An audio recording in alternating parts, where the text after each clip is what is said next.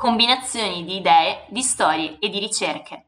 Combinazioni di approcci al mondo della cultura e di interrogativi sulla società in cui viviamo.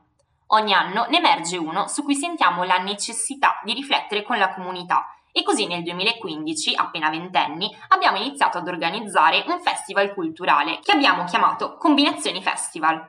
L'abbiamo fatto per cercare risposte e condividere la nostra visione con gli altri. Che fine ha fatto il futuro è stata la domanda guida in quest'anno dall'equilibrio così precario.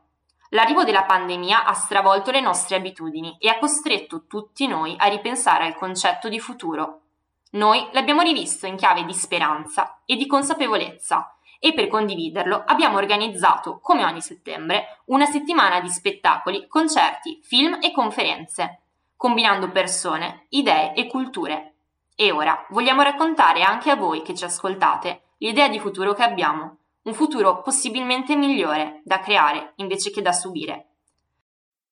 Tra gli ospiti del festival abbiamo avuto anche l'attrice Aida Tagliente, che è una ricercatrice di storie, autrice e interprete di spettacoli. Aida lavora anche in alcuni film tv e presta la sua voce per audiolibri e per diverse trasmissioni radiofoniche, locali e nazionali. A combinazioni ha portato in scena il Vangelo delle Beatitudini, uno spettacolo in cui il futuro, tra fragilità e speranza, colorava il palco di luci e ombre. Questa è l'intervista che abbiamo fatto ad Aida subito dopo lo spettacolo, su quel palco che tornava ad animarsi, dopo mesi di chiusura, di voci e strumenti al lavoro. Ciao a tutti e benvenuti a un'altra puntata di Combinazioni. Sono onorata di essere qui con Aida Tagliente. Hai appena rappresentato per noi il Vangelo delle Beatitudini e abbiamo parlato di speranza. E la speranza in questi tempi è un po' difficile. Quando noi abbiamo organizzato il festival c'erano tanti format a cui potevamo pensare e non sapevamo se mettere gli spettacoli perché chi lo sapeva a marzo, ad aprile, quale sarebbe stato il futuro del teatro. Tu hai mai perso la speranza? Avevi paura di non tornare in scena? Cosa mi dici di quel periodo? Diciamo che la speranza la perdo tante volte, mi è successo di perderla in, in, in molti momenti, in molti momenti bui, drammatici, penso che capiti a tutti. Ehm, devo essere onesta che... Ehm, ogni volta che faccio questo lavoro, ecco, questo lavoro mi impone di ricordarmi che la speranza um, si può avere educarsi alla speranza, che è qualcosa di estremamente difficile, perché la cosa più facile che, che solitamente ehm, ci circonda è il fatto di dirsi le cose non vanno come vorremmo, eh, come si può fare, non ce la facciamo. È più facile, diciamo, autoconsolarsi, mentre l'educazione alla speranza richiede di avere molto, a volte coraggio, a volte fede, ma mh, parlo di fede come fiducia, in modo laico anche, perché come dico nello spettacolo, credo che la laicità sia davvero una marcia in più. Come me, credo che lo pensino anche molti uomini di fede. Perciò educarsi alla speranza significa, significa davvero... Um, non permettere, non permettere che, che tanti avvenimenti in vita uh, possano abbatterti. Sicuramente non è facile trovare questa dimensione di coraggio da soli. Quello che io ho imparato andando a cercare le storie che compongono questo, questo viaggio, chiamiamolo così, questo percorso sulla speranza, sono proprio stor- storie di persone che da soli non ce l'hanno fatta, ma come non ce la farebbe chiunque. Mi insegnano questo loro, che la speranza arriva perché a un certo punto arriva una mano tesa, arriva un amico che in forma gratuita, una persona persona cara che in qualche modo è lì con te, non a risolvere un problema, ma intanto è lì con te. Ecco, questa è, è sicuramente la speranza e poi appunto ci deve essere questa educazione ogni giorno, questa dif- difficilissima educazione. Per quanto riguarda la speranza rispetto al nostro mestiere, al nostro lavoro.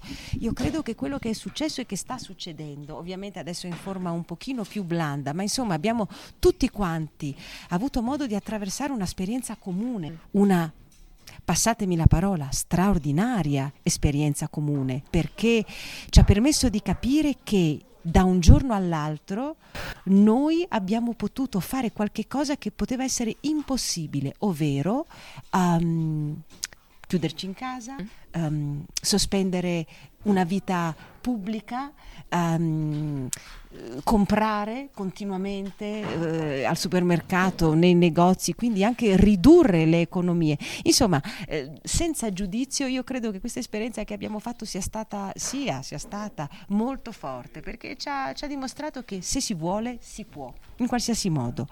Ora, per quanto riguarda il settore dello spettacolo, allora, il settore dello spettacolo per noi sono stati dei mesi molto lunghi, molto molto lunghi.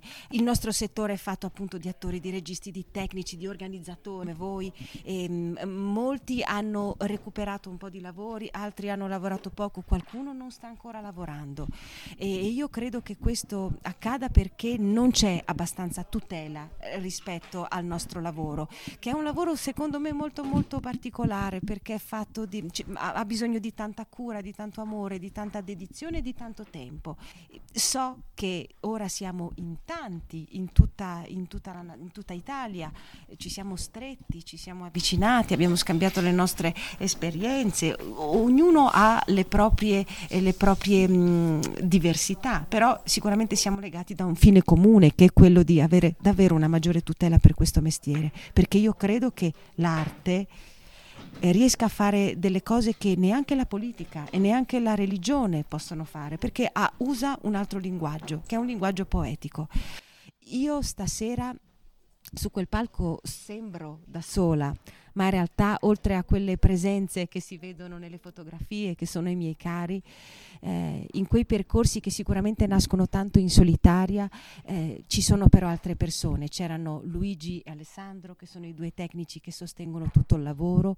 Qui da voi, in questi due giorni, che mi sono sembrati una settimana, sono stati dici? con noi ogni giorno Lorenzo, sì. ehm, Alberto e Federico. Abbiamo avuto la custode di questo posto che, che è Patricia, che è stata dolcissima con noi. Ci siete voi, che siete giovani e avete scelto uno dei mestieri più difficili, che è quello sì. di organizzare. Quindi io posso solo che ringraziare perché il teatro appunto anche se uno è da solo là in realtà si fa insieme e quindi grazie. Non vediamo l'ora di sapere che cosa ne pensate e che fine ha fatto il futuro per voi che state ascoltando. E se volete essere informati su quali saranno le prossime tappe del nostro cammino e se volete dialogare con noi, allora vi aspettiamo su Facebook, Instagram e YouTube. Noi siamo sempre alla ricerca di nuovi compagni di viaggio.